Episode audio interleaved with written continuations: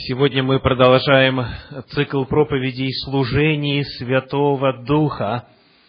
И сегодняшняя проповедь называется «Материализованный Дух».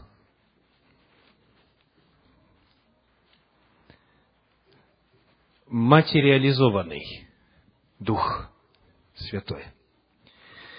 В книге пророка Иеремии в 14 главе стихах с 13 по 16 описывается такой эпизод из жизни пророка. Иеремии 14 глава, стихи с 13 по 16. Тогда сказал я, Господи Боже, вот пророки говорят им, не увидите меча, и голода не будет у вас – но постоянный мир дам вам на сем месте. И сказал мне Господь, пророки пророчествуют ложное именем моим. Я не посылал их и не давал им повеления, и не говорил им. Они возвещают вам видения ложные и гадания, и пустое, и мечты сердца своего. Поэтому так говорит Господь о пророках. Они пророчествуют именем Моим, а я не посылал их. Они говорят, меча и голода не будет на сей земле. Мечом и голодом будут истреблены эти пророки. И народ, которому они пророчествуют, разбросан будет по улицам Иерусалима от голода и меча, и некому будет хоронить их. Они и жены их, и сыновья их, и дочери их, и я изолью на них зло их. Пророк Иеремия совершал служение в очень тревожное время для Иудеи – южного израильского государства. Сгущались тучи на политическом небосводе для Израиля, для Иудеи. И вот в перспективе завоевания Иерусалима, в перспективе попадения в иго политическое и финансовое вавилонян, очень много пророков говорили именем Господа, от Иеговы, от Яхве вам весть. Какая? Не переживайте. Бог сие место никогда не оставит. Не будет ни голода, не будет ни войны, не будет разрушений, все будет хорошо. Говорят пророки. И мы видим, что даже Иеремия пророк вынужден переспросить у Господа. Господи, вот они такое говорят, они Твоим именем пророчествуют. Правда ли то, что они говорят? Господь говорит, нет, состоится то, что я через тебя уже ранее говорил, и тебе еще раз повторяю. Но время проходит дальше. Одни пророки говорят так, Иеремия говорит совершенно по-другому. Дело доходит до серьезного. В 26 главе книги пророка Иеремии, в стихах с 4 по 15, рассказывается следующая история. Иеремия 26 глава, стихи с 4 по 15. «И скажи им, так говорит Господь, если вы не послушаетесь меня в том, чтобы поступать по закону моему, который я дал вам, чтобы внимать словам рабов моих пророков, которых я посылаю к вам, посылаю с раннего утра, и которых вы не слушаете, то с домом Сима я сделаю то же, что с Силомом, с домом Сим, то есть чем? С храмом Иерусалимским. И город сей предам на проклятие всем народам земли. Священники и пророки, и весь народ слушали Иеремию, когда он говорил сии слова в доме Господнем. И когда Иеремия сказал все, что Господь повелел ему сказать всему народу, тогда схватили его священники и пророки, и весь народ, и сказали, ты должен умереть. Зачем ты пророчествуешь именем Господа и говоришь, и дом сей будет как селом, и город сей опустеет, останется без жителей? И собрался весь народ против Иеремии в доме Господнем.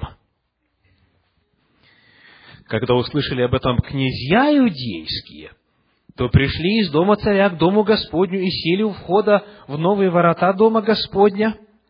Тогда священники и пророки так сказали князьям и всему народу, смертный приговор этому человеку, потому что он пророчествует против этого города, против города сего, как вы слышали своими ушами. И сказал Иеремия всем князьям и всему народу, Господь послал меня пророчествовать против дома сего и против города сего все те слова, которые вы слышали. Итак, исправьте пути ваши, деяния ваши, и послушайтесь гласа Господа Бога вашего, и Господь отменит бедствие, которое изрек на вас. А что до меня, вот я в ваших руках. Делайте со мною, что в глазах ваших покажется хорошим и справедливым. Только твердо знайте, что если вы умертвите меня, то невинную кровь возложите на себя и на город сей, и на жителей его, ибо истинно Господь послал меня к вам сказать все те слова в уши ваши. Представьте себя жителем этого времени. Конец седьмого, начало шестого века до нашей эры. Приходит один пророк и говорит, именем Господа, все будет хорошо.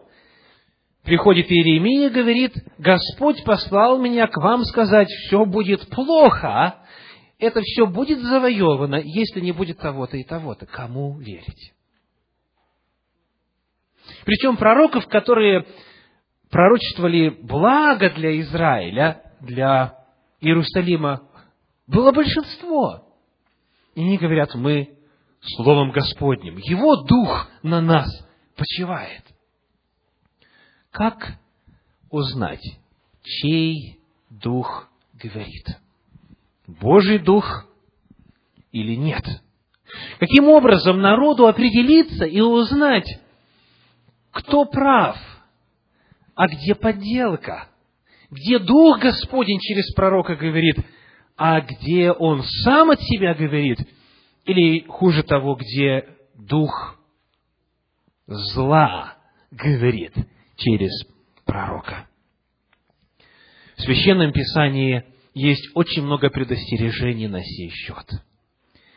В первом послании Иоанна, в четвертой главе, в первом стихе сказано так. Первое послание Иоанна, четвертая глава, первый стих говорит, «Возлюбленные, не всякому духу верьте, но испытывайте духов, от Бога ли они, потому что много лже-пророков появилось в мире. Господь призывает испытывать духов. Тот факт, что человек сказал во имя Иисуса Христа будет тебе то-то и то-то, еще ничего не говорит, кроме того, что он очень большую ответственность на себя берет. Сама фраза «Христос повелел мне сказать» или «Дух Святой мне открыл» еще ничего не значит. Потому что, как и в дни Иеремии, так и сегодня, очень многие делают эти заявления. А мы остаемся в замешательстве. И потому Священное Писание говорит, что делайте? Испытывайте. Много лжепророков, духа заблуждения – Духа Божьего нужно испытывать. идет война духов на нашей земле. Духов Божьих и духов зла. Духа Божия и духа зла, дьявола. Первое послание Тимофею, четвертая глава, а, первый стих, упоминает духов обольстителей. Но прежде давайте посмотрим Иоанна 8.44. Может быть, кто-то помнит наизусть, о чем там говорится. Иоанна 8 глава, 44 стих. «Ваш отец – дьявол, и вы хотите исполнять похоти отца вашего. Он есть кто? Лжец и отец лжи. Дьявол является духом по своей природе, не так ли? Он назван дух, господствующий в воздухе, дух, действующий в сынах противления. Он является духом лжи, и его помощники, 1 Тимофею 4 глава 1 стих, названы духами-обольстителями. 1 Тимофею, 4 глава, 1 стих говорит, «Дух же ясно говорит, что в последние времена отступят некоторые от веры, внимая духом-обольстителям и учением бесовским». Духи распространяют всевозможные еретические идеи. Духи под видом Духа Святого уводят людей от истины, обольщают и ведут в бездну. В книге Откровения во второй главе 24 стихе упоминается учение и глубины сатанинские. Откровение 2 глава 24 стих. Учение и глубины сатанинские. Потому появляется очень остро следующий вопрос. Есть ли возможность разобраться? Есть ли возможность узнать, чей дух сейчас говорит? Какой дух сейчас действует в том или ином человеке, в том или ином пророке, в той или иной книге, в том или ином учении? Можно ли разобраться? Есть ли духовный верховный суд, который мог бы принять постановление о том, кто прав, а кто нет? Нам нужен какой-то образец, нужно какое-то мерило, нужно какой-то эталон, по которому можно было бы сверить и сказать, это истина, а это нет. Давайте посмотрим, какой эталон использовали вот те князья и руководители, которые слышали из уст Иеремии слова о том, что Господь разрушит Иерусалим – и с другой стороны слова других пророков, которые говорили, мир будет, и никаких проблем вас не ждет.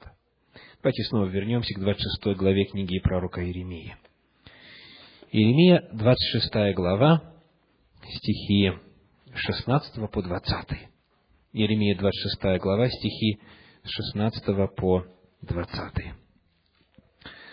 Тогда князья и весь народ сказали священникам и пророкам. Само по себе противостояние очень интересно, достойно особого упоминания. С одной стороны священники и пророки, с другой стороны князья и народ, у них разные мнения.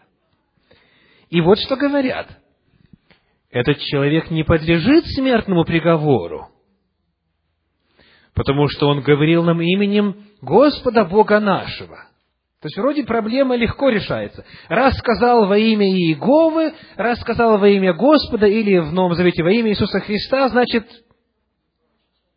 наш человек, да? Значит, от Бога. Если все так легко решалось, мы уже читали, те тоже говорили именем Господним. И вот потому они продолжают попытки решить эту проблему. И старейшины земли, 17 стих, встали некоторые и сказали ко всему народному собранию, Михей, Маросфитянин, пророчествовал в дни Езекии, царя Иудейского, и сказал всему народу иудейскому, так говорит Господь Саваоф, Сион будет вспахан, как поле, и Иерусалим сделается грудою развалин, и гора дома сего лесистым холмом. Они говорят, был такой Михей, и он сказал, вот это и это, умертвили ли его за это Езекия, царь иудейский, и весь Иуда? Не убоялся ли он Господа, и не умолял ли Господа? И Господь отменил бедствие, которое изрек на них – а мы хотим сделать большое зло душам нашим. Пророчествовал также именем Господа некто Урия, сын Шимаи, из Кариафиарима, и пророчествовал против города сего и против земли сей точно такими же словами, как и Еремия. Давайте посмотрим на этот отрывок. Что он открывает нам касательно того, как же все-таки определить, это Дух Божий или Дух зла говорит? Они говорят, давайте посмотрим на прошлое. И не просто на прошлое, потому что в прошлом было много и всего, и доброго, и злого, и пророки, и лжепророки были. Давайте мы посмотрим. И вот они произносят удивительные слова. Говорят, точно так же говорил Михей, и Урия некто говорил точно такими же словами. И вот вопрос – сколько по времени дистанция между Михеем Марасфитянином и вот тем временем, когда вспоминают, что он говорил. Нас ожидает интересное открытие. 26 глава, 1 стих говорит, «В начале царствования Иакима, сына Иосия и царя Иудейского, было такое слово от Господа. Встань и иди в дом Господень и расскажи то, что мы прочитали. Итак, это было когда? В начале царствования Иоакима, сына Иосии, царя Иудейского. Это годы правления Иоакима с 609 по 598 до нашей эры. Для тех, кто конспектирует еще раз, 609-598 идет обратный отсчет до нашей эры. Итак, в начале, то есть когда-то вот в первой половине, как раз на рубеже веков, Иеремия пришел и сказал вот это. То есть эту проблему, кто говорит Бог или нет, они решают на рубеже веков. Заканчивается седьмой век до нашей эры, начинается шестой век до нашей эры. Вот в это время решается этот вопрос. А Михей, которого они здесь вспоминают, совершал свое служение в дни царя Езекии. То есть, во второй половине восьмого века до нашей эры, более ста лет назад, во второй половине восьмого века до нашей эры. Мой вопрос к вам. Если бы вам сейчас сказали, давайте вспомним, что 130 лет назад сказал руководитель церкви или пророк, пастор, евангелист по такому-то поводу. Как вам знать? Как вам знать? Но удивляет еще более вот что. Давайте откроем Михея, 3 главу, 12 стих, оставив закладку на, на 26 главе Иеремии. Михея, 3 глава, 12 стих.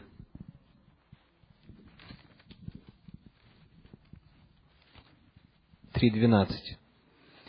«Посему за вас Сион распахан будет, как поле, и Иерусалим сделается грудою развалин, и гора дома сего будет лесистым холмом. Смотрите, что происходит. Они цитируют слово в слово слова Михея. Вот у людей память. Прошло 130 лет, а они помнят, и когда ситуация похожая случается, они воспроизводят и говорят, пожалуйста, это уже было в истории. А откуда они знают? Михей писал. Тот факт, что у нас есть книга пророка Михея, дает нам возможность спустя не только 130 лет, но уже спустя более... Сколько прошло? Более двух тысяч с половиной лет. По-прежнему быть в состоянии сказать, да, такое уже было. Говорились те же самые слова, а это был человек Божий, потому мы знаем, что сейчас Иеремия ли говорит, или Петр говорит, или Иван, или Виталий, это истина. Мы не будем его убивать. Материализованный дух – это название сегодняшней проповеди, которое в данном моменте подводит нас к очень важному открытию. В дни пророка Иеремии книга пророка Михея, будучи записанной, уже вошла в канон священного писания, и к ней обращались как к авторитету, как к богодухновенному источнику. И когда встал вопрос, этот от Бога говорит или не от Бога, нужно было всего-навсего что сделать? Открыть книгу. И все посмотреть, к чему он призывает, во что он верит, что он говорит и как раньше Бог по этому вопросу высказывался. Потому, поскольку есть книга, поскольку есть Божьи слова, записанные и передаваемые, у людей была возможность узнать, где правда, а где заблуждение. Давайте откроем теперь второе послание Тимофею, первую главу, вернее, второе послание Петра, второе послание апостола Петра, первую главу. Стихи с 19 по 21. 2 Петра, первая глава, стихи с 19 по 21. «И притом мы имеем вернейшее пророческое слово, и вы хорошо делаете, что обращаетесь к нему как к светильнику, сияющему в темном месте, доколе не начнет расцветать день, и не взойдет утренняя звезда в сердцах ваших, зная прежде всего то, что никакого пророчества в Писании нельзя разрешить самому собою, ибо никогда пророчество не было произносимо по воле человеческой, но изрекали его святые Божьи человеки, будучи движимы Духом Святым. Все пророчества, которые вошли в Писание, а это технический термин с артиклем, который обозначает именно канон богодухновенных книг. Канон Ветхого Завета на тот момент уже состоялся и был известен как вот к этому источнику, говорит Петр, мы будем обращаться, потому что это чьи слова? Спасибо. Это слова Святого Духа. Давайте еще раз прочитаем. Но произносить святые Божьи, но изрекали его святые Божьи человеки, будучи движимы Духом Святым. Второе, очень важное, служение Святого Духа, которое мы рассматриваем в этом цикле проповедей, это его материализация в книге. Библия – это не что иное, как слова Святого Духа. Это то, что Дух Святой желал и сказал человечеству. И пройдет сто лет, или тысяча, или три с половиной, как в случае с некоторыми книгами, этот дух по-прежнему говорит, вот он, он материализовался и стал ощутимым, осязаемым. Слово Божье, Священное Писание, Библия. это Дух Святой. И вы знаете, если бы все верующие, которые принимают во внимание эту книгу, в действительности верили в то, что это слова Святого Духа, что здесь сам Дух представлен в этой книге, сколько много проблем можно было бы избежать в истории христианства, в особенности, что касается его богословия. Священное Писание говорит очень определенно. Писание – это слова Духа Святого. Это не единственное утверждение. Давайте посмотрим, что Христос думал на эту тему. Марка, 12 глава, стихи с 35 по, с 35 по 37. По 37 Иисус говорил, «Как говорят книжники, что Христос есть Сын Давидов? Ибо сам Давид сказал Духом Святым, сказал Господь Господу моему, сиди одесную меня, доколе положу врагов твоих в подножие ног твоих». Иисус Христос считал что? Что то, что сказал Давид, это чьи слова? Слова Духа Святого. И он цитирует здесь 109-й Псалом, первый стих. Идем дальше. Деяния апостолов, 4 глава, 25 стих. Деяния апостолов, 4 глава, стих 25. «Ты устами отца нашего Давида, раба своего, сказал Духом Святым, что метутся язычники и народы замышляют тщетное? Кто сказал, Давид или Дух Святой?» Дух Святой устами Давида. Это слова Духа Святого. И в данном случае цитируется книга Псалтирь, вторая глава. В 28 главе книги Деяния апостолов, стихи 25-26, содержит еще один пример. Деяния апостолов, 28 глава, стихи 25-26. «Будучи же не согласны между собою, они уходили» когда Павел сказал следующие слова. «Хорошо Дух Святый сказал отцам нашим через пророка Исаию. Пойди к народу всему и скажи, слухом услышите и не уразумеете, очами смотреть будете и не увидите» и так далее. Дух Святой сказал через Исаию. Цитируется Исаия 6 глава, 9 стих. Евреям 3 глава стихи 7 и 8. Еще один пример. Евреям 3 глава стихи 7 и 8 говорят так.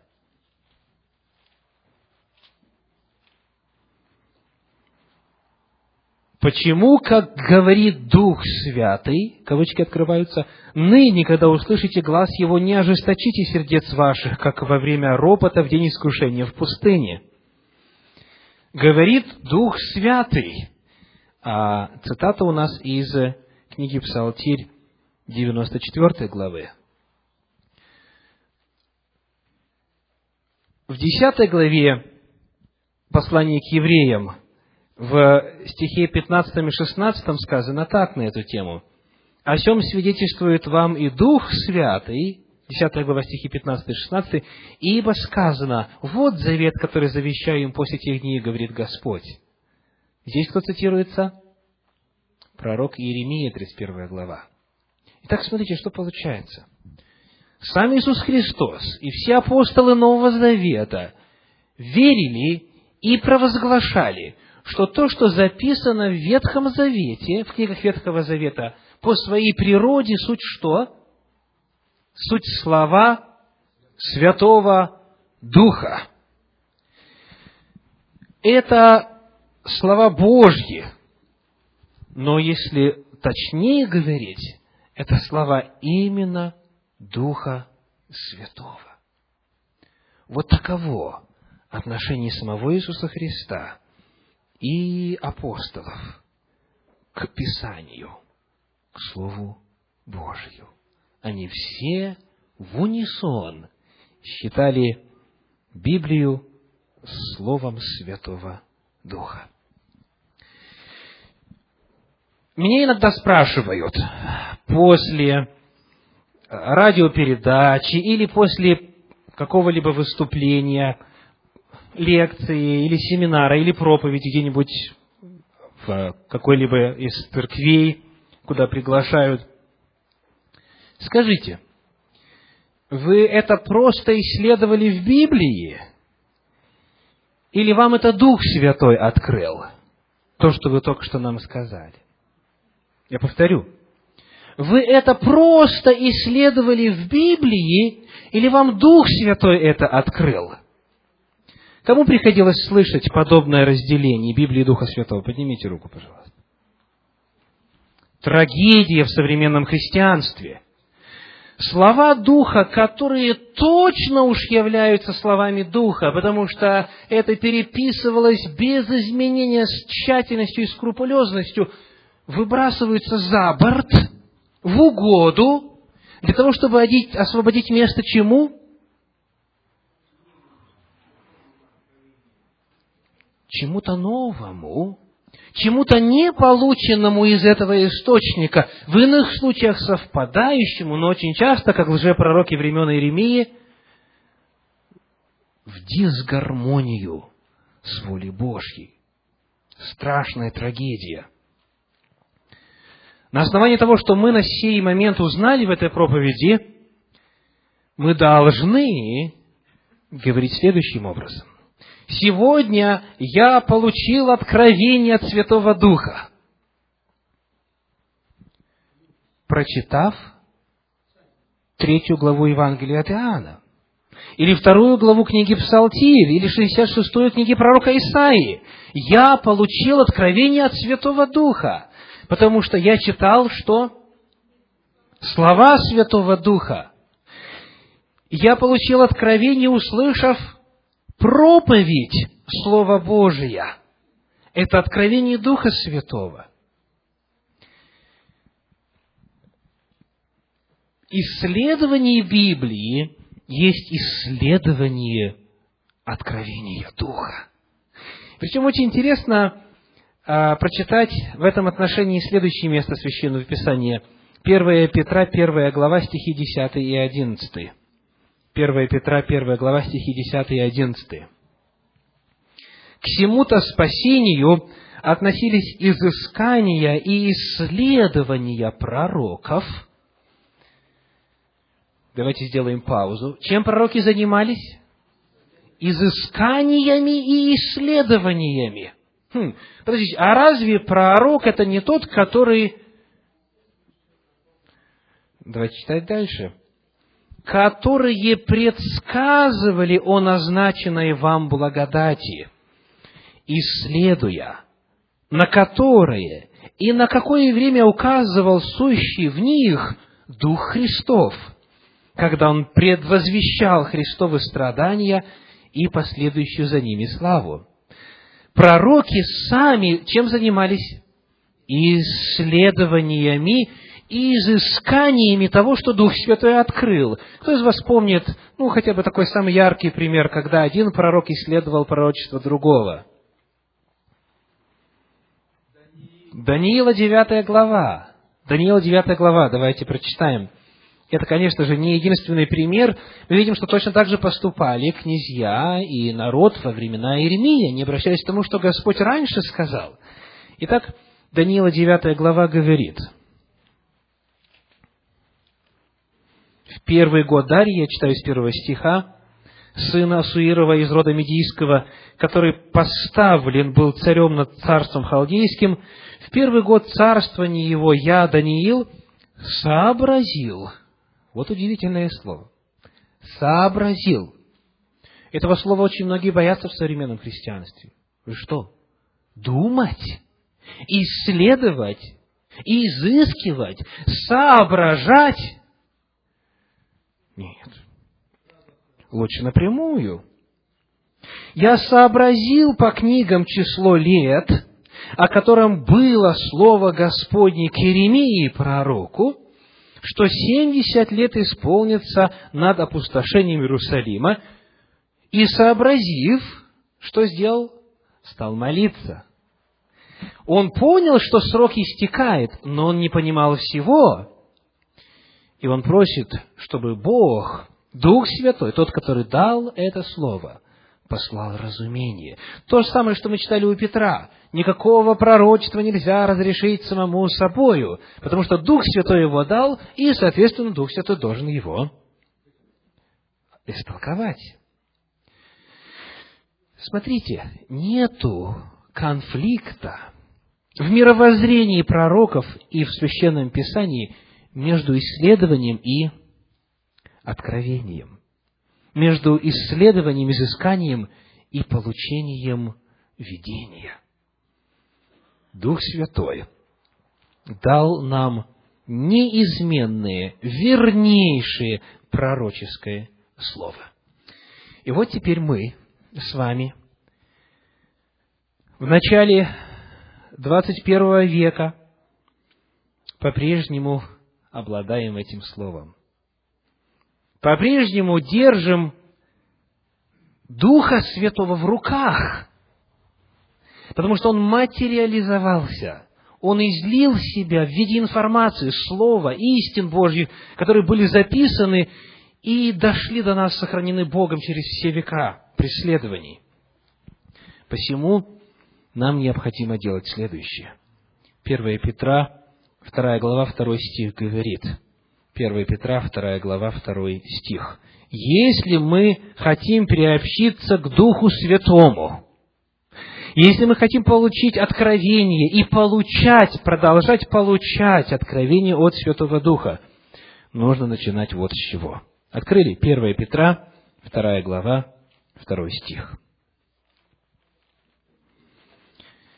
Как новорожденные младенцы, возлюбите чистое словесное молоко, дабы от него возрасти вам во спасение.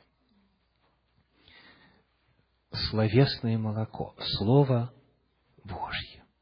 Вера от слышания, говорит Павел, а слышание от Слова Божьего. Вот с этого, по замыслу Божью, начинается духовный путь человека. С того, что он, как новорожденный младенец, принимает чистое словесное молоко, чтобы возрастать. Проходит время, он питается этим молоком, он питается этой мягкой пищей, и чем дальше он идет, чем больше питается, тем более взрослеет. Эту тему дальше посланник евреям 5 глава подхватывает. Евреям 5 глава, стихи с 11 по 14.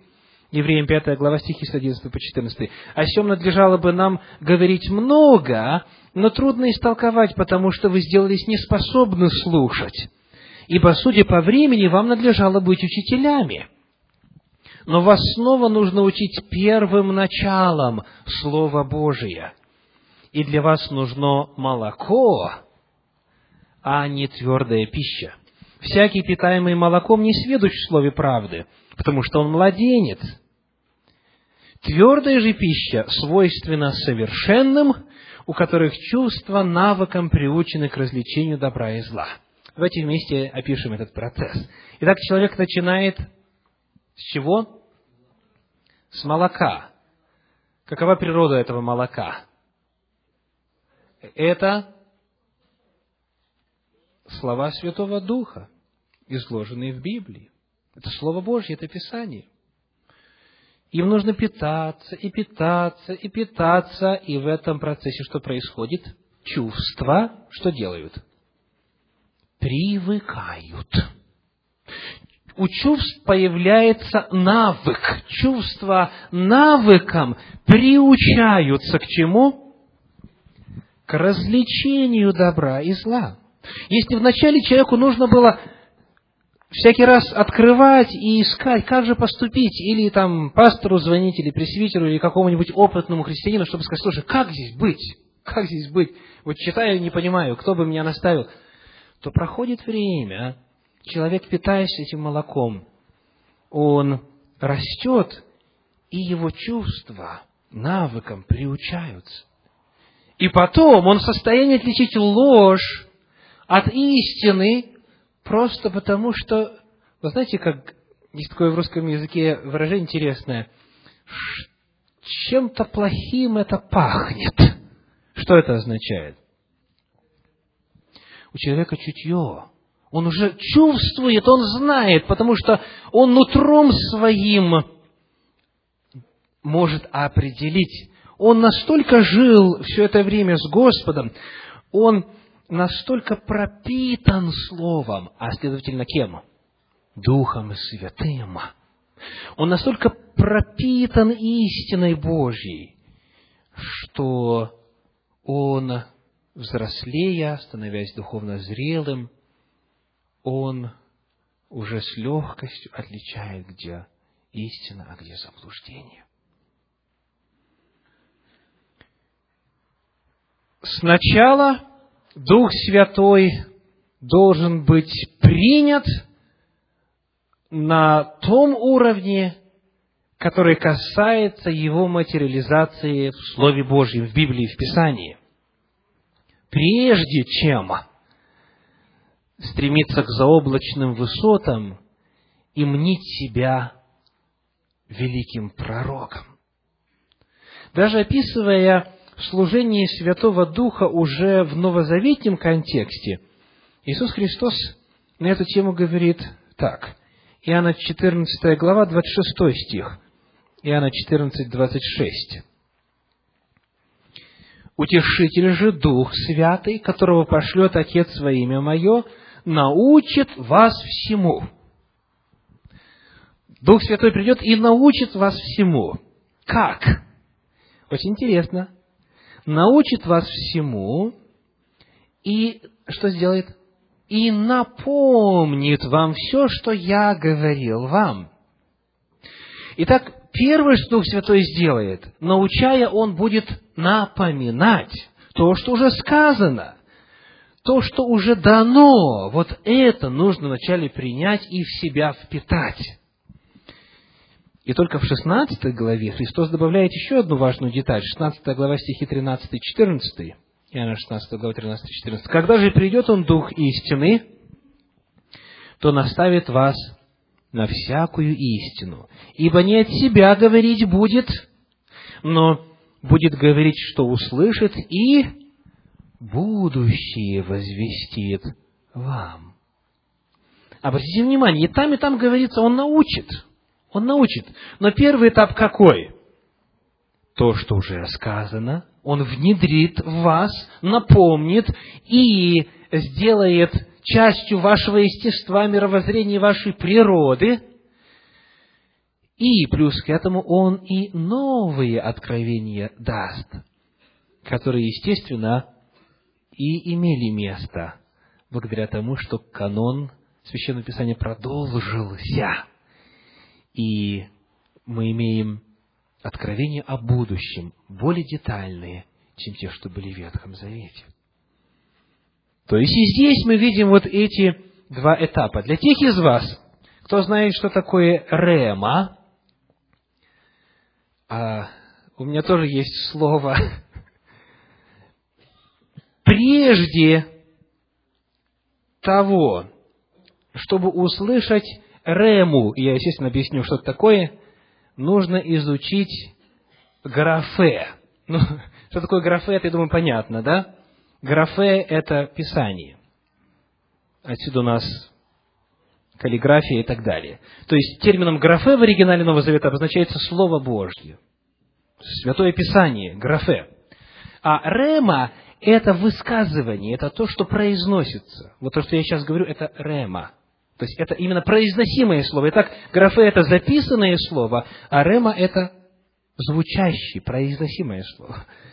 Так вот, очень многие люди хотят обретать ремы от Господа, чтобы Господь непосредственно, напрямую посылал свои откровения, каким-то странным образом игнорируя и никогда серьезно не исследовав графе, то, что Дух Святой уже сказал, и что было записано, и что вне всякого сомнения является откровением Святого Духа. И получается, что с младенческим уровнем познания Слова Божия люди пускаются в лабиринт духовных реалий. И дело это очень страшное. Потому что человек неподготовленный, не в состоянии будет отличить Дух Святой это говорит или Дух зла.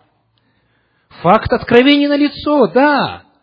Но вопрос, каков источник? И было ли в опыте этого человека вот то самое, основополагающее, без чего он не в состоянии вырасти для того, чтобы теперь слышать от Господа речь напрямую. Деяния апостолов, 5 глава, 32 стих говорит, «Свидетели всем ему мы и Дух Святый, которого дал Господь, повинующимся ему». Еще одно очень важное условие. Деяния апостолов 5.32.